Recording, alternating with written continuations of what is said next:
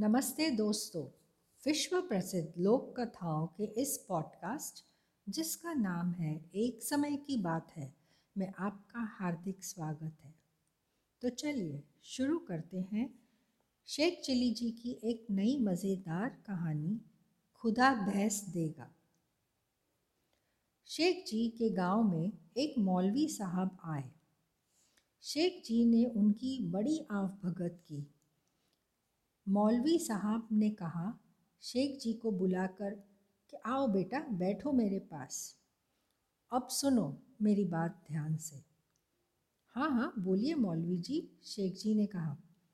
तब मौलवी जी बोले, देखो शेख बेटा, जो कोई चालीस दिन तक नमाज़ लगातार पढ़ ले तो खुदा बंद करीम उसे एक भैंस देंगे।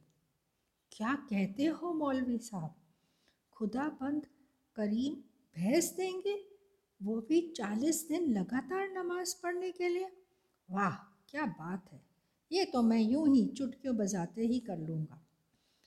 शेख जी ने बात तो सुनी और मौलवी की साहब से पूछा, धोखा तो नहीं होगा मौलवी ने कहा, अल्लाह पर भरोसा रखो। वह ज़रूर तुम्हें भैंस देंगे।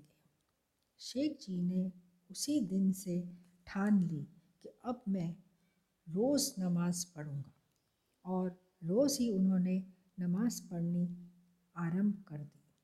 जब चालीस दिन बीत गए, तब फिर शेख जी मौलवी साहब के पास गए और कहा, मौलवी जी मौलवी जी, सुनिए, आपने कहा था ना कि जो कोई भी चालीस दिन तक नमाज़ लगातार पढ़ ले तो खुदाबंद करीब उन्हें एक भैंस देंगे।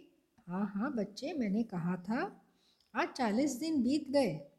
अब दिलवाइए मुझे भैंस अल्लाह जी से। शेख जी, मैंने तुम्हें एक अच्छे काम की आदत डालने की गरज से कहा था। वैसे खुदा से दुआ करो, वह एक क्या पचास भैंस दे देंगे तुम्हें। मौलवी साहब ने शेख जी को यह नसीहत दी। अब क्या था? शेख जी तो गुस्से से लाल पीले हो गए।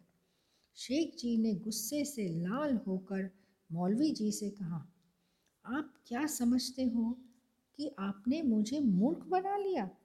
मौलवी साहब, मैंने भी नमाज़ बिना नहाए धोए धकेली है। और मैं तो जानता ही था कि आप कोई भैंस दिलवाने वाले नहीं हो। ये बात अच्छी नहीं है। हम आपसे बहुत नाराज़ हैं, मौलवी जी। ये कहते हुए शेख जी, जो कि असल में चालीस दिन तक लगातार नमाज़ पढ़ते रहे थे, अल्लाह का शुक्र करते हुए वहाँ से चले गए। तो दोस्तों, आशा करती हूँ कि आपको यह कहानी अच्छी लगी होगी। फिर मिलेंगे जल्द ही एक नई कहानी के साथ। Happy listening!